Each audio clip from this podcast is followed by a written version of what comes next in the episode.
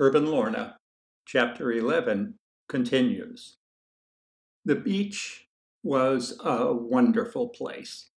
It offered the pleasures of sea and sand and bay and the entertainments of people at their ease, who are dependent on themselves and one another for their amusements. The Clammies welcomed the vacationers since they were open handed and their pockets were deep. They liked to have a good time, and did. It was the prosperous and fun loving Babbingtonians who bought shacks and spruced them up or built new cottages. They enjoyed the insularity, the loose, unbuttoned life, and one another's company. They knew the same songs, the same dances, the same jokes, the same bootleggers. Herb and Lorna and Garth and May spent a lot of happy hours at the beach. A couple of cottages away from May's was one owned by a couple with a small boy called Tippy, who was two years older than Ella.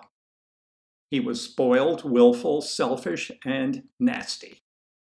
Ella fell in love with him. She and Tippy were together for hours at a time, and Tippy teased and provoked her relentlessly but she always came back for more. And she pressed little gifts on Tippy toys of her own, candies, kisses.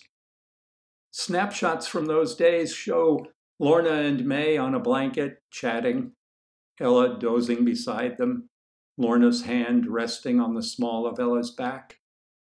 May lying on the sand in the sun, reading The Bridge of San Luis Rey. Ella and Tippy building a sandcastle. Tippy raising a shovel threateningly, Ella smiling. Herb, Lorna, and May sitting in white wicker chairs around a card table in the cottage, rain streaking the windows, anagram tiles on the table, condensation on their drink glasses running down in wandering droplets.